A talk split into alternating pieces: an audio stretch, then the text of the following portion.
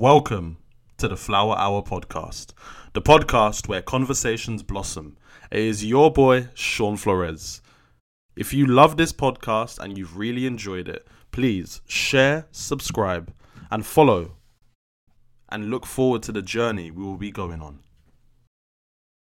Right, I'm praying this is working this time properly. So I want to be able to start this conversation and get it popping. I wonder if it's just my connection. Wi-Fi is looking good, so I wonder what it is. I'll wait for everyone to trickle in. I'm alone. You can jump in whenever you're ready for us to have this conversation. Let's try again. I hope this works. If it doesn't work, I'll just have the chat without being able to see you. But I just want to you engage reactions, all that sort of stuff there.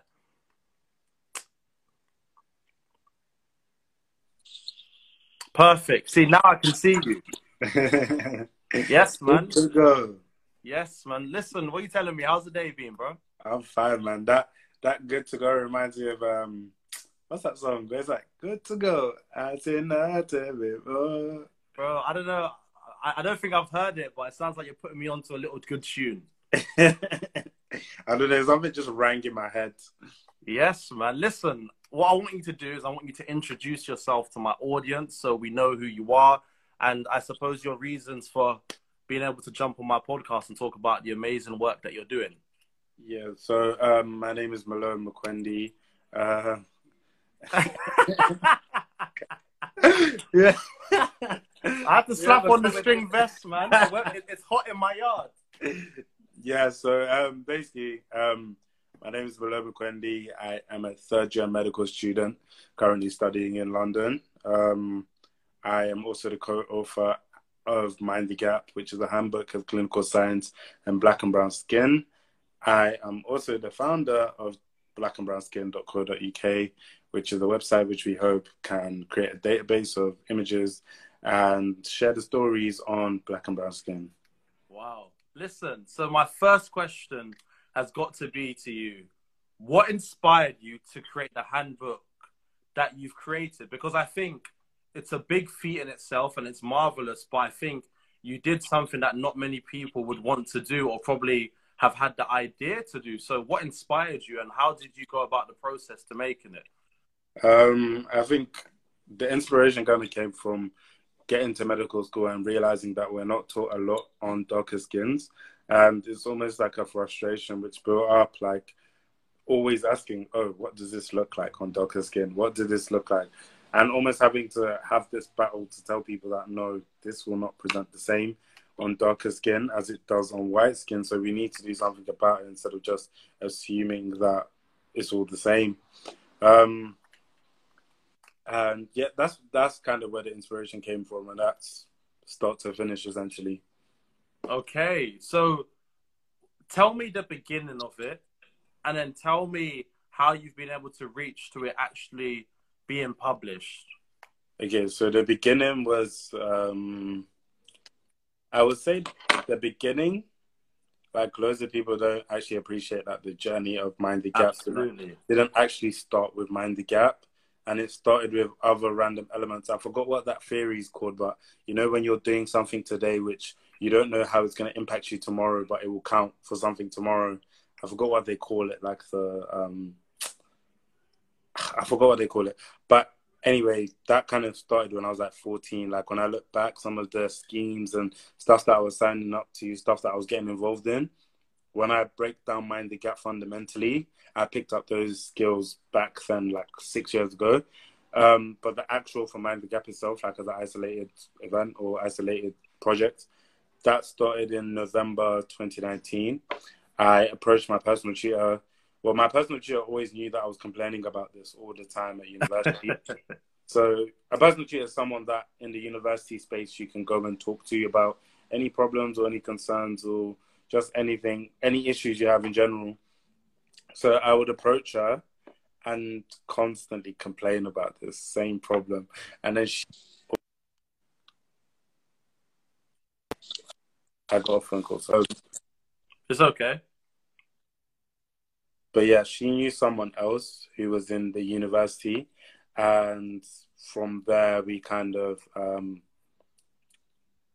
we linked up the three of us and we began to start making mind the gap. So we sat down and kind of wrote down a list of problems and areas which need to be solved. And then we kind of tackled the one which we thought was kind of the one that we could do with the resources that we had. And Mind the Gap was born from there. And when you created Mind the Gap, did you envision that it was going to create almost like a nationwide change in the way that it has? Because I saw um, the work you did, I think, via an article. And then I spoke to Jess, who was also on my live at one point, who also oh, said yeah. that I should speak to you because I was trying to find your Instagram for ages. I saw your, I think I found your Twitter. Yeah, so loads of I see. The thing is, I think when you don't plan for stuff like this, you don't realize how almost in demand that you are. I didn't actually realize people because I've been told this so many times that so many people have been looking for my Instagram. Yeah. And my Instagram was private for so long. Nah. And I was like, oh, like people are trying to look for me. I think what told me was um, Jess was one of the people. Um, just loads of other people just kept on messaging me like so and so is looking for you, so and so is looking for you. And then I was like, well, let me just make my Instagram open so that you can just type in my name on the search bar and I should come up somewhere. I don't know how high rankly I am. But um yeah. What wait, what did you say beforehand? Um, I was speaking to you about you didn't did you didn't envision it to be as big as it's become. So I'd oh. like to know where did you expect it to go, and how do you feel now that it's almost rocked a nation in some senses? That you've created this handbook to show people what certain signs look like on melanated skin. Because mm. I remember my mom was a nurse when I was younger. I've looked through like some of her handbooks, and it was always white skin, um, European skin, and I didn't really think too much of it. I didn't really question the status quo. But you've questioned the status quo. You've made a book. So yeah, what is it being like? You know, you didn't envision it. So it's funny because when I actually made the initial tweet, um, when I quoted the tweet, um, there was kind of almost like a slowness coming from our camp. People were just taking long to respond to email, just almost like sleeping on the job. And that's just because of like online learning and online having to meet on Microsoft Teams and wait for everyone to be free, wait for them to almost just sort out everything else in their life and then be able to be free. So then I was like, you know what, I'm tired. Like Mind the Gap itself actually finished, like the whole handbook was finished in May. So I didn't actually tweet the work until mid June. But then I was tired. Like I was like, guys, like this has been going on forever. Please, like. So then I put the tweet out to kind of. I was wanting. I was trying to get a response because I knew a response would come. I was kind of expecting a response of like 50 retweets. Um, just I just needed a something. I just needed one person to comment. That's all I needed. And then I was going to show my people that I was working with, like, guys, look, people are saying that like they need the work. So we need to, especially if we've got it saved on my laptop, like all I have to do is click send. Um, and then when I put the tweet out, I think after an hour it had like 1,000 retweets, and I was like, oh. and then the next morning it had like 10k, and I was like, oh my god, like this is crazy. And I don't know if anyone has ever had like a tweet which has passed 10k, but what happens on Twitter is your Twitter kind of changes. Okay. Because like it kind of starts grouping notifications. Because imagine, like, I was getting like a 1,000 retweets an hour, so it starts wow. grouping things. Um, so it will start to group things, and all of a sudden, I'm starting to get loads of messages, loads of comments, and whatnot. And the person I am, I'll always try and respond to all comments because, like, yeah, like I don't see why I wouldn't. However, the rate at which things were coming in, it, it felt like I, I, couldn't physically respond to anything. And nine times out of ten, I wouldn't see half of the comments because yeah, it would just get grouped up, and it would be like the the latest person and sixty two others have commented on your post. So it's like I would only see the latest person who's commented whenever I'm there. Um, so that was quite interesting. I think I posted on my Instagram the next day. Instagram was a slow burner. Like it wasn't like as crazy as Twitter. Um, but it was I don't know what happened on Instagram, but there was a day I remember where I think someone famous must have shared it, and then it just started to do like crazy numbers. Um, I think yeah, like the response that Mind the Gap has had thus far, I kind of didn't expect it, and I didn't expect it to come as soon as it did. I was hoping that like Mind the Gap would change and revolutionize the way we teach healthcare globally and the way we learn it. Um, but it was almost kind of like a five year plan or like a, just a long term plan. That's what it was. Yes. However, Mind the Gap literally did that in less than a week. And it was like, oh, what we were going to try and do over five years has kind of, the door has been opened within a week. And it was like almost like, where do we go from here? I didn't plan this. Um, almost thinking on your feet, trying to just make sure that I am making the right decisions, talking to the right people, doing the right things at the right time. Um, I'm not sure if people, well, I assume people remember because it was only two months ago.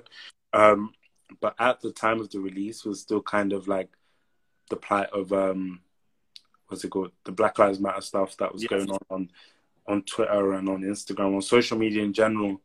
So a lot of people almost came to me from a like we want to help, we want to support yes. the cause, we want to um, amplify your voice almost. But at the same time, within that, a lot of people were kind of, this is trending. We need to jump on. So imagine me on the receiving end, I was struggling to differentiate between the two. And at the start, um, I think I would call it being naive. I just assume that everyone is clean hearted, good intentions. But after having like two or three convos with certain people, I was like, oh, like it almost felt like um like I had won a prize and now everyone yeah. to take it off me.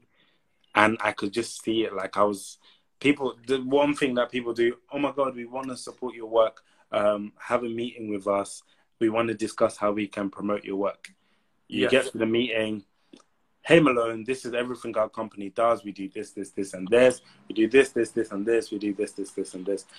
So the work that you're doing with Mind the Gap, we've had loads of people come and do it, try and we've we've had loads of people come and try and do that before. They didn't really get too far, but we believe that if you join our company, and I'll be sitting in the meeting like, what the hell? Like, why am I here? Yeah. But I guess it was all a learning. It was all part of like a learning process almost. So, yeah. So you said you made it in you made it in May, right? And then well, you finished in May. Finished it in May. Released it in June. No, so we the work started in November. Work started in November. We finished in May. I put the the announcement out in, in June. June and the work didn't actually release until August. And the work didn't release until August. So you had yeah. all of these plans coming through that were coming through for about a year, somewhat time scale. And you yeah. said you had a five year plan, but that got fast tracked, as you said, by the response massively. Yeah. You weren't anticipating what was going to happen, and you've only gone on to have people that were interested in you for good reasons, bad reasons. Some people in the wake of the Black Lives Matter jumping on the trend because I think people follow reputation sometimes and not necessarily because they actually support that work. So I wanted to ask you, with the support that you've had and in the wake of the Black Lives Matter, do you think it's almost coincidental with what happened unfortunately to George Floyd that Mind the Gap took off in the way that it did? Do you think if it didn't if what happened with George Floyd didn't happen, it wouldn't have reached the traction that it had reached? Um, personally, I still feel like it would have reached the same traction. Mm. I think a lot of the time, um, people try and almost.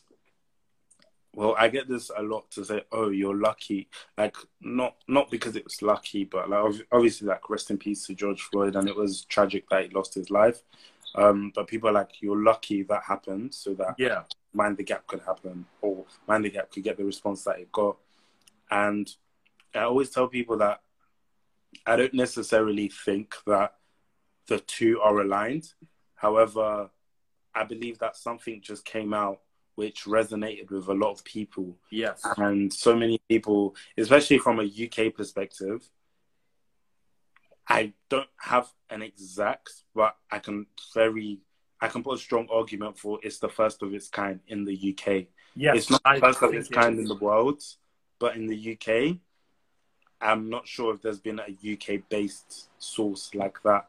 So, because of that, I sit there and think that regardless of what happened this year, it still would have got the response that it got because at the end of the day, the work is needed by everyone. Like, it's the people who were responding to it a lot were like doctors, healthcare professionals, like almost advocating that we've been crying out for this for years. Yes. And we've been silenced for so many years.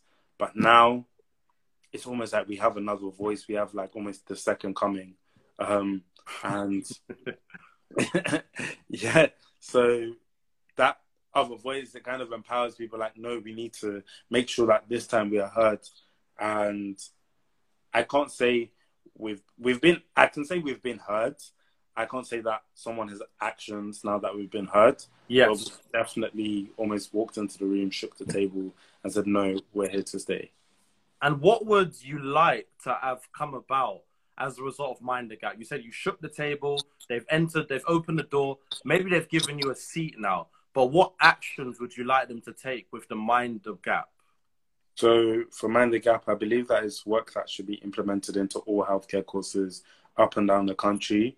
Um, I don't see why. I think it's even so crazy and so bizarre, and almost I think I don't see why we're even discussing like why it's so important to teach how diseases present on different colors of skin. Yeah. Like it's it's so obvious that like even with Mind the Gap, the problem was so obvious that it was almost too obvious to ask the question a lot of the time, especially from a student point of view. Um, so as a whole, I would love to see it being implemented across medical curriculums up and down the UK, up and down the world. Mm. Um, I want to see it also being used in practice as well. I know certain practices are adopting the work. So, as of yesterday, I heard that the South East Coast Ambulance Service in the UK have taken on the work. So, they cover Brighton and Hove. Yes. Sussex. Um, I can't remember the other areas. My geography has gone in the bin. But to say that ambulance services are taking the work on board, um, if that could happen to many other trusts um, up and down the country, um, also in the US, in Canada, Australia, India, Nigeria, Ghana, Zimbabwe, South Africa, just any country, you name it. Everyone needs to take on the work on board because it's just so fundamental, if you ask me. And so, when we think about Mind the Gap, it's become an agent of in- inclusivity for those to show how different diseases or issues present on melanated skin. So yeah. as you said, it's also now in um, is it Brighton and Hove and the South Coast? Is it South Coast? You said. Yeah. South Coast. It's gonna. It's all there as well, and you want to see it in Canada, Australia, essentially all over the world. You would love to see Global. it. So when you think about the global impact it could have, how would you manage that? I would love to like have you thought about that because you haven't been able to even, you know, I suppose, breathe and think. Whoa, hold up! This plan came about quicker than I could ever expect. So yeah, yeah. have you thought about the global impact and how you'll be able to manage that?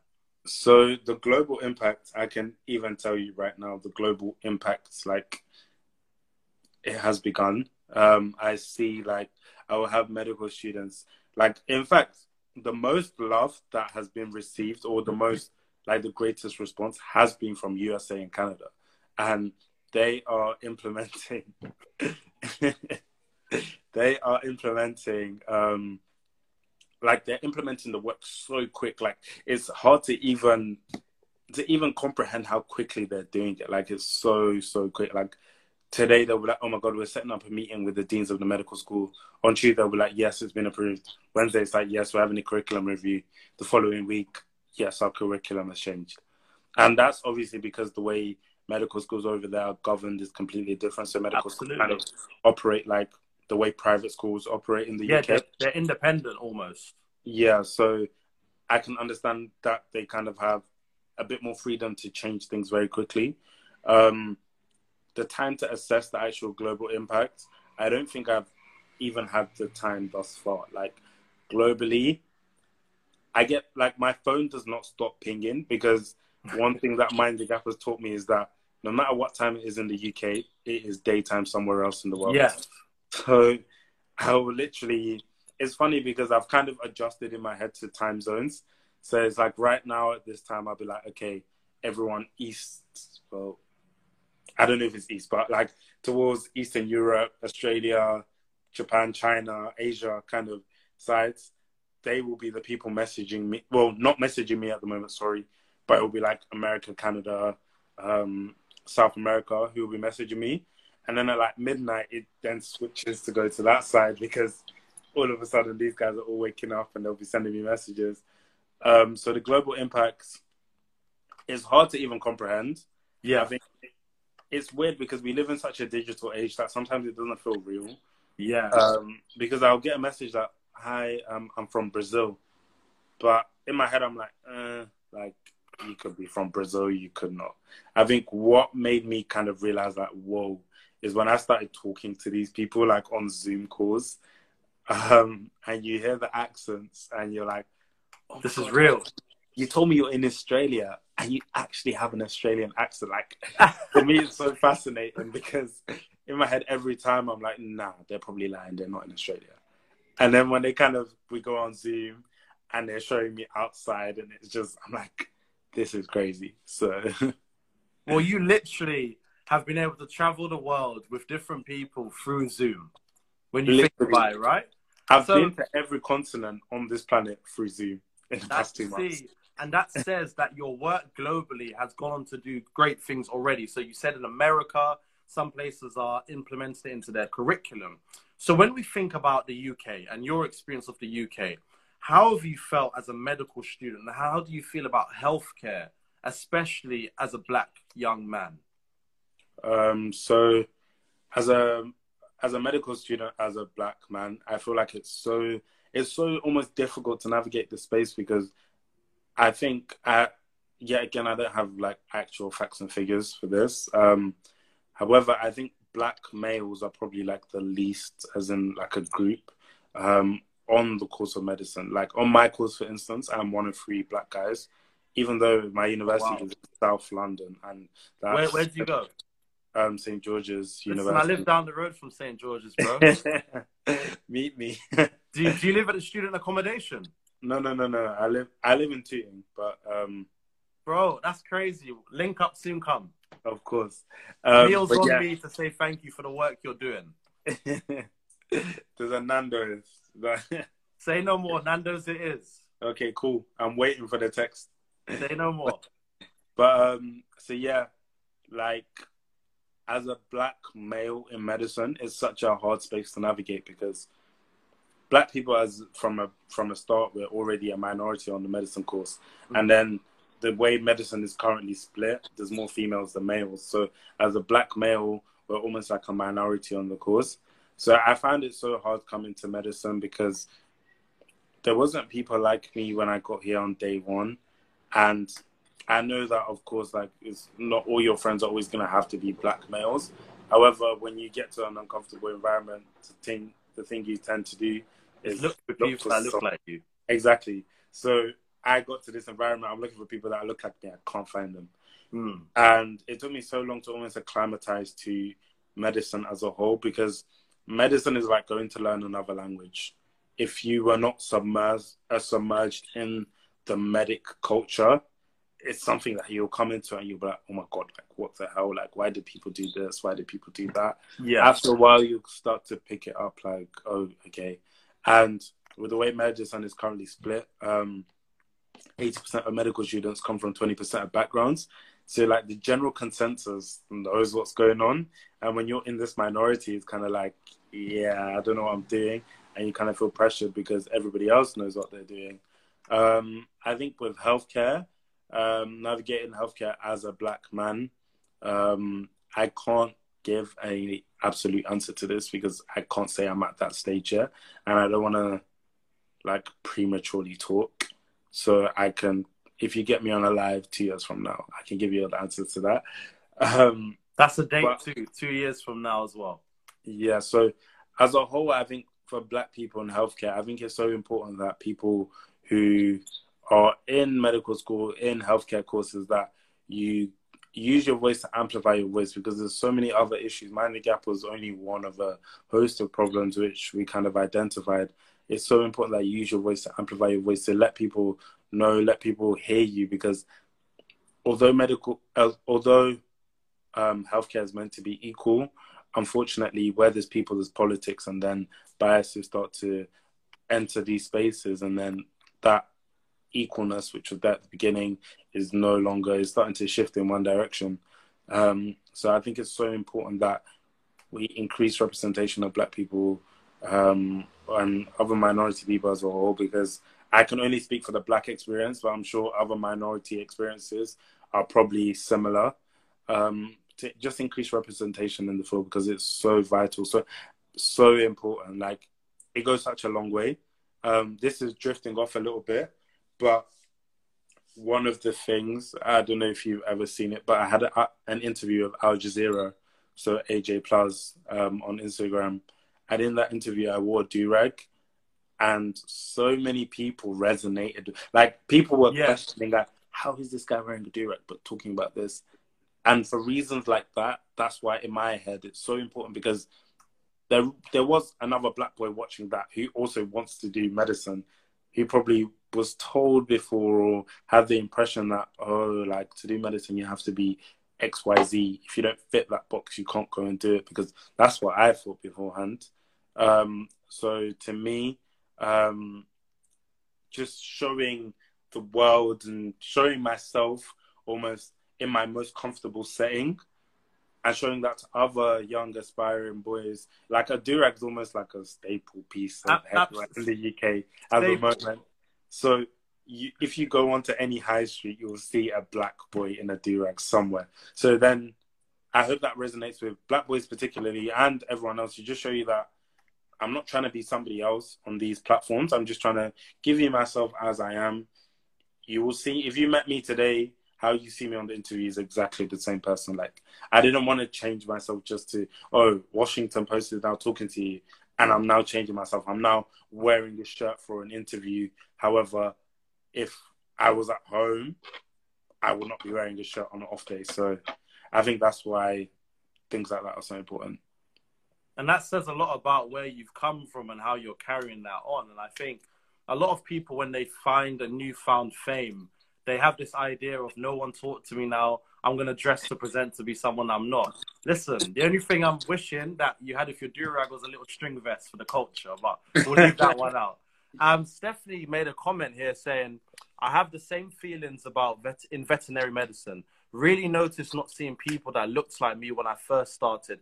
Representation has such an important part to play." Malone, I'll let you comment on that. Hundred percent. Like I, I feel like when we talk about representation, people downplay how important it is. I think sometimes it's literally just seeing someone that looks like you in the lift. Like it kind of gives you that energy to keep going, to keep to just carry on because sometimes you can start to feel alienated. You'll feel like this space is not for me. Um, I'm just not meant to be here. X Y Z. If I talk about my own experiences, when I got to medical school, um, this is actually coming out in a video of mine which will be out towards the end of September. When I got to medical school, I found myself changing the way I talk, the way um, the music that I listen to, just so that I could fit in with the environment. And you know, when you, I don't know if ever, anyone's ever done this, but you know, when you lie to yourself and your body almost rejects your lie, like your soul is just not letting you, like, you're there trying to force yourself to do this, but your soul just, it's not allowing. That was literally me um, so I'd find myself listening to like Oasis, and I never listened to Oasis. I listened to Rick Ross. I listen to Meek Mill. I listen to Jay Z. That's what I listen to. But I said Oasis to Meek Mill to Rick Ross. Yeah, that's that's what I listen to. That's what I like, and I would find myself changing just to fit in with this environment. And then I think it's almost like a natural thing to do. Like you kind of want to fit into that. You kind of just have a seamless experience. However, um, yeah. However, once you kind of start to realize that I don't necessarily need to fit in to survive in this environment, but I guess it's all part of the journey essentially. And sometimes when people are suffering from imposter syndrome, of course, like I like to give them advice and whatnot and whatnot.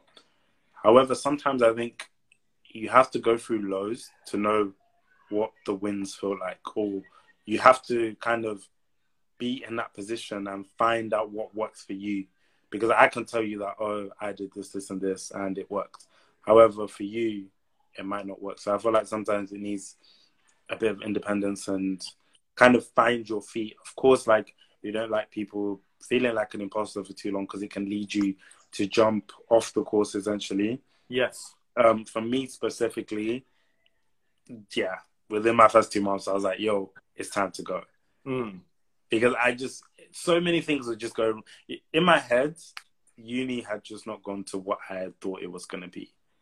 Like I had almost created this imaginary, like, oh my god, I'm gonna get to university, I'm gonna do X, Y, Z. I got there, everything was completely left, and I was like, oh, maybe it's me that needs to go. However, um, I'm really thankful that I managed to kind of come out of that space and find myself. Um, and I think finding myself um, from my own perspective was embracing that my individuality is probably my most powerful asset. Amen. Um, a lot of the time, people run away from the thing which they have the most control of and the thing that is most valuable to them. They just don't realize it's like their biggest asset, and that's just yourself. Of course, it's easier said than done to be yourself, but yourself is so valuable. Like, think about it. There's some people who literally get paid to just be themselves. That's how valuable yourself can be sometimes. Absolutely, I think that's a powerful statement. When other people, uh, what was it? I I heard there was a quote that um, I think it said, "The most powerful act you can do in society is to love yourself in a society that profits off your insecurities, mm-hmm. or something like that." So you've been able to find your security in a society or in a profession that you felt like hasn't always included you. You went from trying to listen to Oasis, returning back to the culture listening to Meek Mill and Rick Ross. And then you made, so you had Mind the Gap. As I said before, that was probably an inclusive agent for you. Has the reception now been different in terms of do you feel stronger in yourself now because you've made Mind the Gap? And do you feel less of that imposter syndrome that you felt in the first two months? Yeah, so I feel like um, I don't know if you've ever read it, but there's a book called Taking Up Space by. Yeah, I've I read it. I've sent it to so many of my friends. so yeah, literally, I have taken up space. I've let people know that I am in the room. I'm we are to heard. I am here. I'm present. Um, I think that statement alone is so powerful. Um, it's funny because one day I wanna, um, I wanna almost post the receipts of the rejections that we got for Mind the Gap. Amen you'll be surprised, but I would say if I could put numbers on it, ninety percent of people said that mind the gap was like a bad idea, or like don't do mind the gap, or like there was just more negativity than there was positivity. Yeah. Um, especially given that I was only second year. People used to kind of look at me and belittle me because I am only a second year. And that's another thing with healthcare and medicine as a whole. There's almost like a hierarchy and as a medical student in your second year, you're quite near the bottom of this hierarchy. So, of course, when I'm going to people who are more senior, more higher up this hierarchy, they will kind of look at me like, yo, bro, you are a second year. However, I think one thing that my work has shown is that it doesn't matter who you are, like, like who you are doesn't matter as long as you can produce like almost good quality work and be able to do something which produces almost results and has impacts and helps people, then it doesn't matter like where you came from or what you did before or X Y Z. Um, yeah. I want to say quickly to anyone watching if you've got questions for Malone, feel free to put them in the question box because I think Malone is going to be more than happy to ask them. So, Malone, of course. You spoke about, you spoke about a hierarchy in the medical field and from what you've experienced, and you had knockbacks from people essentially saying to you, you're only a second year, what do you really know? People telling you that it was a bad idea. Yeah. Why did you not let that stop you though? Because a lot of people, when obstacles come their way or hurdles come their way, they go, nope, I'm going to give up here. Was there something inside of you that said, I am not going to give up? This Mind the Gap must be published. I have to make it right now because there's other people out there. I think for me, kind of the motivation and the drive kind of came from I couldn't find the answer. I was like, okay, if you want to say no to my almost solution, is okay. I'm open to learning and I'm always, I always want to learn. I'm like, okay, so now you've said no to me. Can you point me in the right direction to find the answers? And a lot of the time, people couldn't point me in that direction. I think also another part, um, this is just even in general to people. I think one thing before embarking on any journey that I personally um, do is I think it's important to accept that failure is almost inevitable. Yes. And if you kind of embark on something and you want to say that, oh, we won't fail, will be 100% smooth sailing all the way, the time that you get hit your first failure, you'll be looking to like, yeah, it's no longer worth it simply because you didn't almost plan for that failure. I think it's so important how you bounce back from your failures all the time. Um, for me, of of course, I acknowledge my position in this hierarchy, and with the way healthcare medicine exists, it almost feels scary sometimes from a hierarchical point of view that um, you're challenging like senior figures. Like, who are you at the bottom of the hierarchy to be questioning a consultant for the past 26 years? But my problem was I couldn't find the answer. I was like, I'm I just want to know the answer. Like it's okay, like if you don't have the answer, but can you put me in the right direction? A lot of the time, people couldn't do that, and I, to me, it was something so simple. And people will be like, "Oh, you'll learn about it on when you get on the job." And yeah, I just couldn't find the answer. Um, I think after that, it was so important that I kind of had a strategy that oh, when we hit hurdles, what am I going to do? How am I going to respond? And I think that's not even related to the gap. That's just a personal thing. Like you need to find that within yourself to know how you can almost tackle those problems once you hit them because the truth is they are coming. So whether that be like for instance it could be oh your website just doesn't work or I don't know you sent an email out and it bounced back like some sort of failure will come and it's so important to have almost programmed in yourself what you're going to do when those failures come Okay. And with you forging that mindset, I suppose, and in the way that you've imagined it, you've gone on, you've done Mind the Gap, you're at the position where you are right now. What do you want to do with your life in five years? So, in five years from now, I'll be 26. I think for me, it's so fundamental that I can continue to help and continue to support the community behind me um, I don't know. For me specifically, one thing that resonates with me so much is black men in academia. So, we're throughout my journey. Um, through, Quick question: What was the title of the book you both mentioned just now? It's called "Taking Up Space." Oh, taking up, yeah, taking up space by Chelsea and Ore. I forgot their surnames. Uh, it's a um, book. They both went to Oxford, if I'm correct, right? Cambridge. Cambridge, and you're speaking about their experience. Yeah, it's yeah, taking up space is like the black experience. Well, a black woman's experience in a very white centric educational environment, which is Cambridge. Um, it's a really good book. Um, it kind of resonated with me a lot because a lot of the things they were talking about they also happen to me on a daily basis. Um, I am sorry, I forgot what you just asked me for. I was asking you. So everything that's happened right now, you've gone on with so much. You had this mindset that you knew you were going to face obstacles. You said that in five years you're going to be 26. I just want to know what does what the what's your five year plan for Mind the Gap as well as your own career within the medical and healthcare profession. Okay, so for Mind the Gap, um, I want to see Mind the Gap eventually be implemented into all medical schools in the UK and into medical schools nationwide. Um, and when I say implemented, by this I mean that the work has to be a staple. Te- lecturers need to be being told that it's important to include different color skin tones in your lectures to not exclude a certain group just because they're they only make up 20% of the population.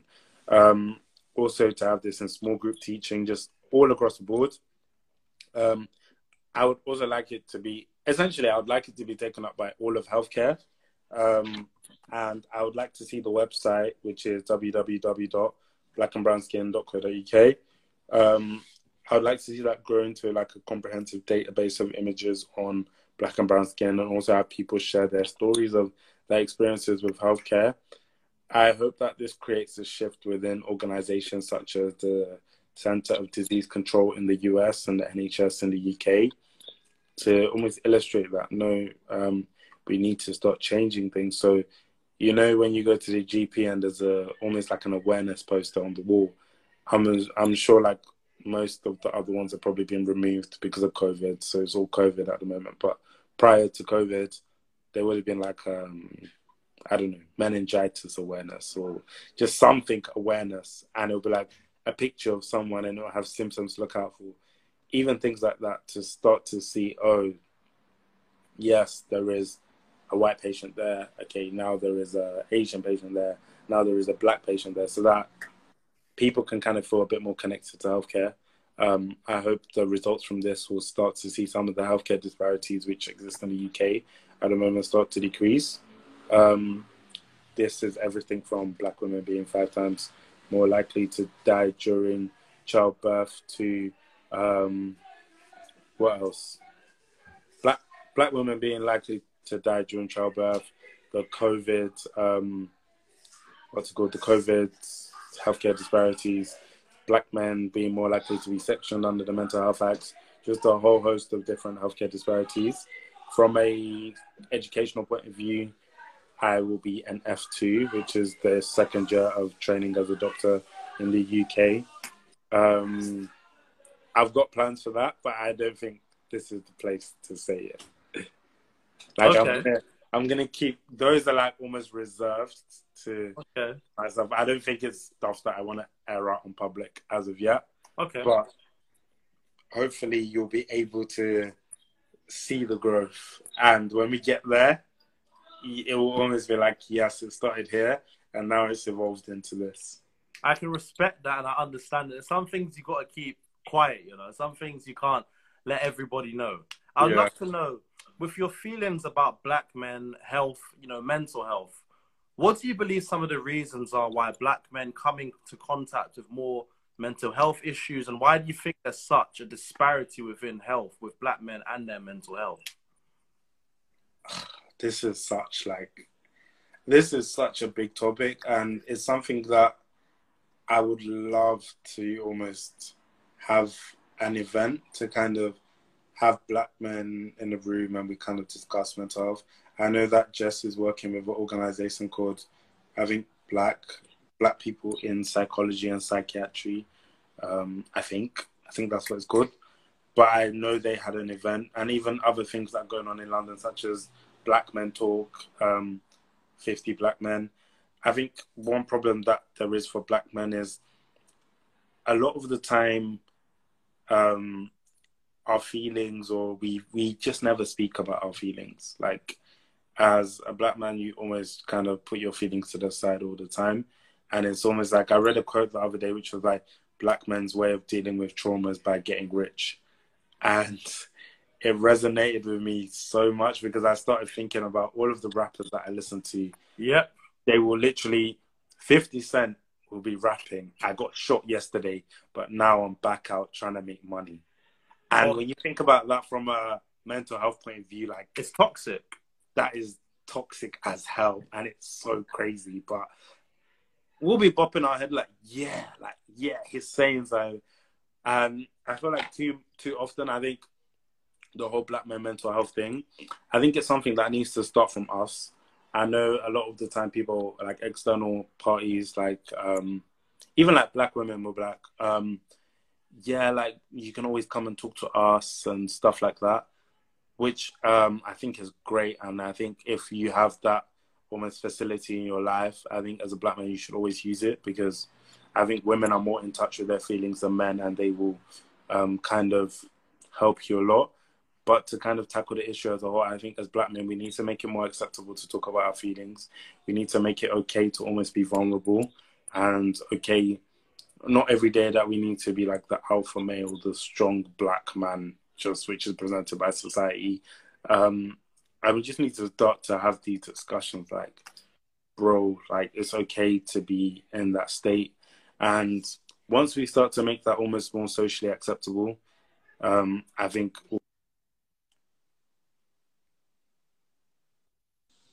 However, um, I think that starts with us. I feel like our forefathers, it's almost deeply ingrained in our nature that we need to be the ones that change it.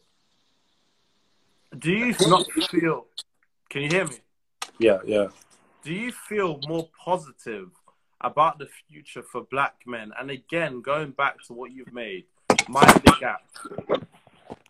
You're a black man who's created something that generations will be able to use. And as you said, hopefully to be implemented in the curriculum. And you said you also wanted to create an event for black men to be able to talk about. Are you more positive for the future of black men in mental health and just in general, melanated skin within the medical and healthcare profession? Yeah, so I'm I'm more positive because as a society as a whole, it's almost now more acceptable in general just to talk about mental health alone, like don't no matter who you are. And then I think it's also important that as black men we start to come out and say, like, guys, this is how um, how I'm feeling. Um, it's important that we all speak about our feelings because we do go through a lot. Like the whole um, stop and search stuff, like it's traumatizing. Like imagine I've been hearing stories like 13 year old boys stopped and searched by police, as in handcuffed, for absolutely nothing. And to have those experiences at such a young age is so traumatizing. And one thing about me, I listen to rap music quite a lot. And in the rap, if you break it down, there's a lot of trauma that people are rapping. I at agree. The moment, at the moment, there's a big surge of like drill music in the UK if you actually break down those lyrics, a lot of it is trauma. Like guys who are like 17, 16 will be rapping like when I go to so and so's block, I'm always on the lookout.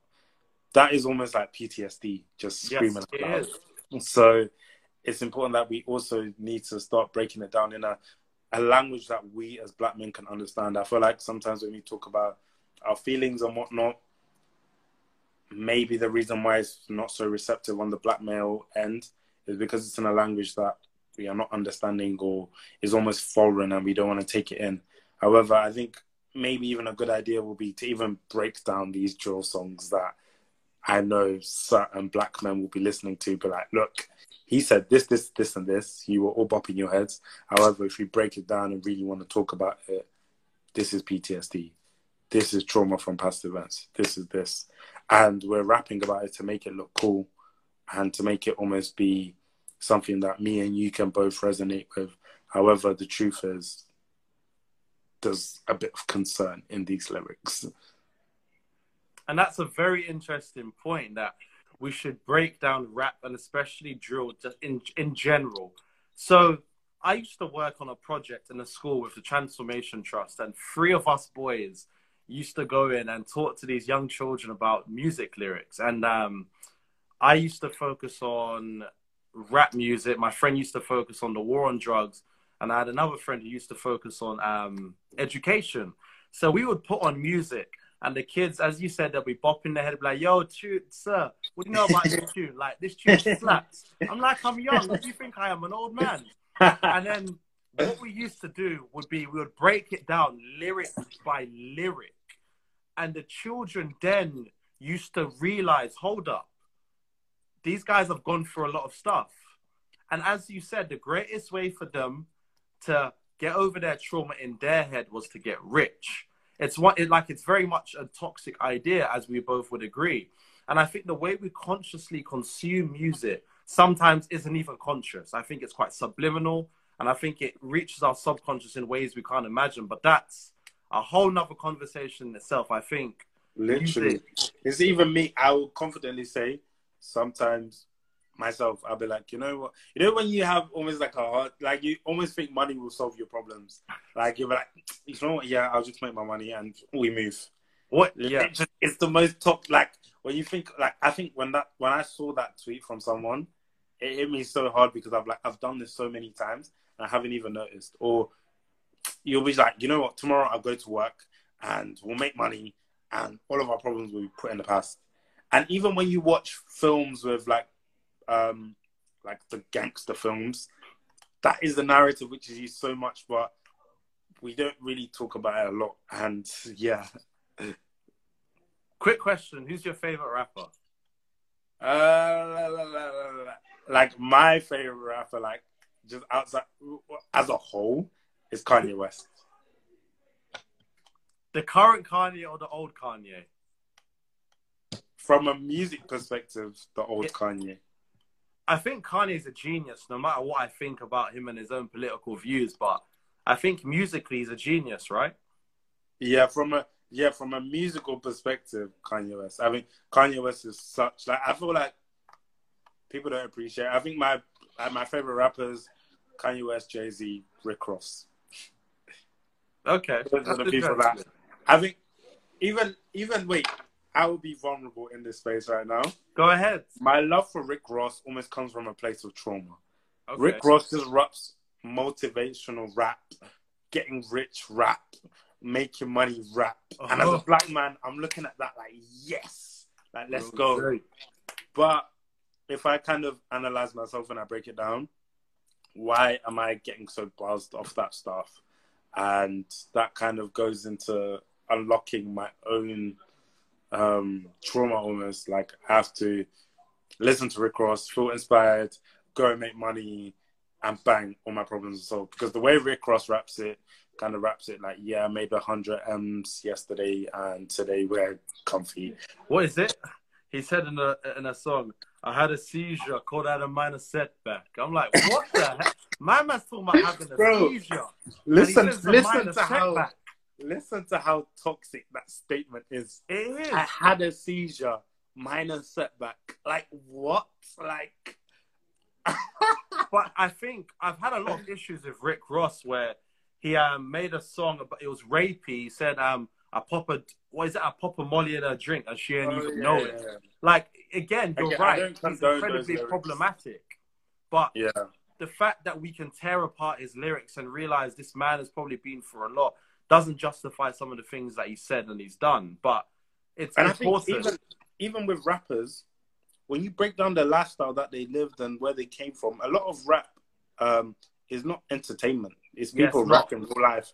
But however, we have consumed it in a way that is entertainment, yes, and we forget that these are actual life events. yeah. So when people are rapping these lyrics, sometimes I think as black men, we almost need to we almost need to almost create a space where we can kind of show people that look, it's okay that Rick Ross raps like this. The, these are life experiences. We can't deny that.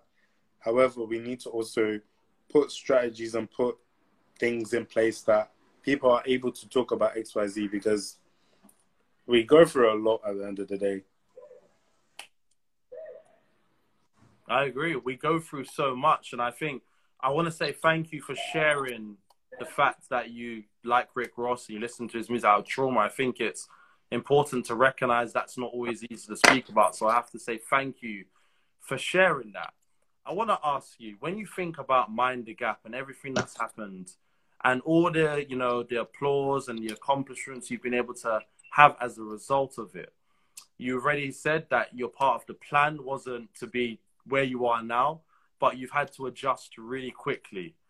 Just when you think about your surrounding environment, how important has your environment been to being the Malone that I'm being able to speak to today that has been able to make Mind the Gap? So um, I think your environment is important as much as people hate this statement. Like if you have five friends who are X, you will be the sixth. So I think your environment almost kind of defines you as much as you like it or not. Um, you'll always carry parts of your environment. Um, so I think for me, I kind of grew up in a place where we would always ask why. We would we we kind of just wouldn't settle. Like you can't tell me that. Yeah, we do X Y Z, and I I would always ask the question, but why? And a lot of the time, um, Your mom must have hated you, man. so it's like, but why? Like, why is that the normal? Why? Yeah. And I think as as young people in general, in my opinion, young people have the power to change the world because we are able to ask why. The older you get, the more comfortable you get, and the more unlikely you will ask why because it almost kind of becomes the norm. Um, your environment is so important as well because your environment, um, yeah, your environment kind of it rubs off on you, and it's where you kind of go back to kind of assess yourself. Like, is this important? Is this not important? Um, like I said, my environment at medical school was kind of very limiting, but at the same time gave me the drive because I could see that I wasn't like everybody else.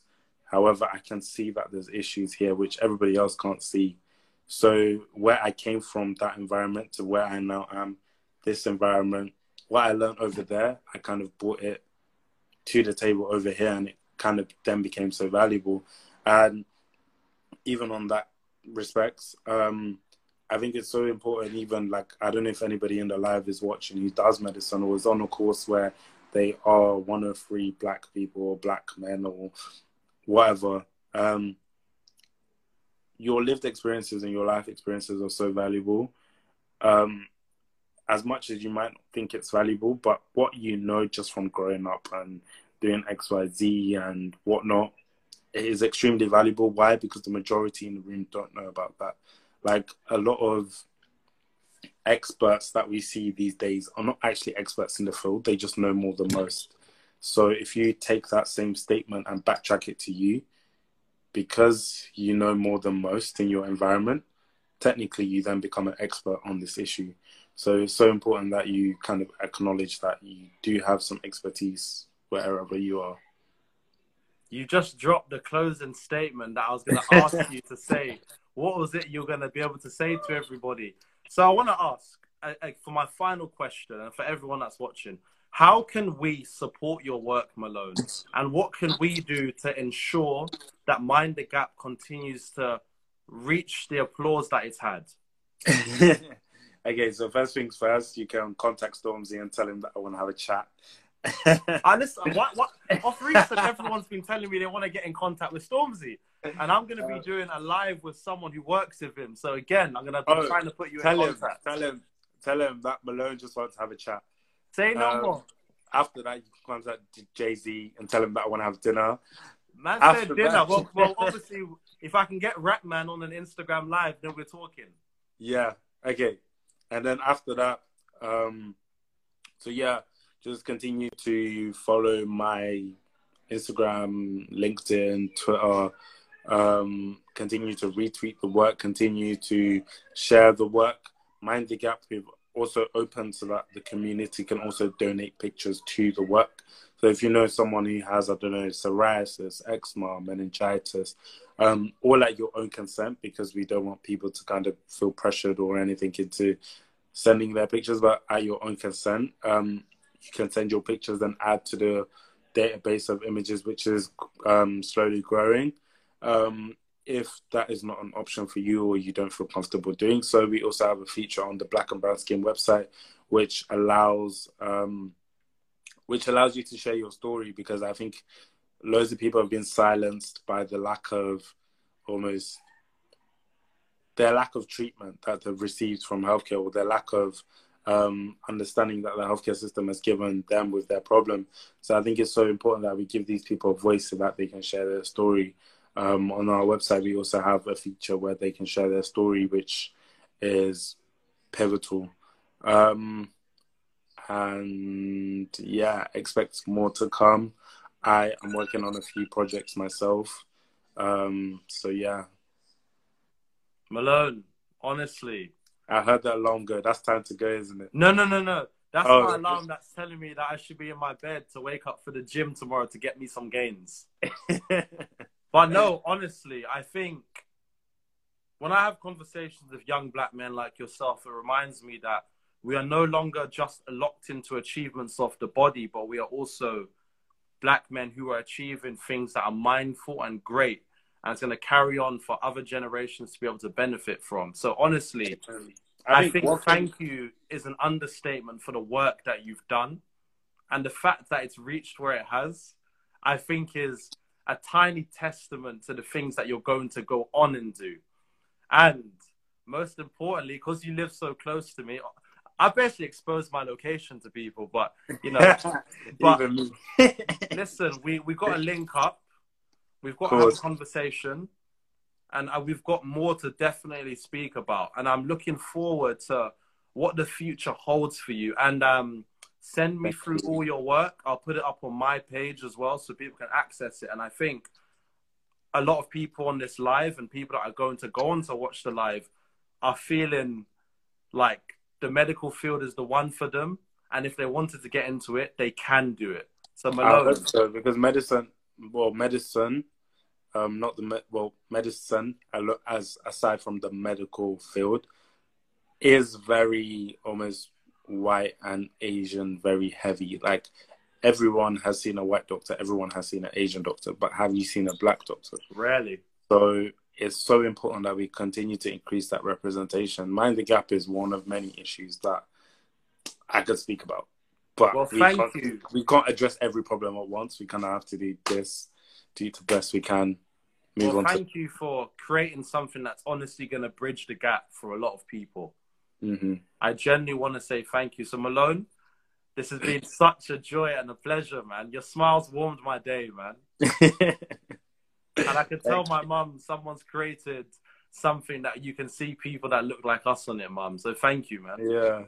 Listen, we'll chat. Let me know what she says. Definitely, man. We'll chat and we'll keep in contact. Of course. So take care. All right. Same to you as well. All right, brother. Talk to you soon. Goodbye. I hope you've enjoyed this episode and I look forward to having you again.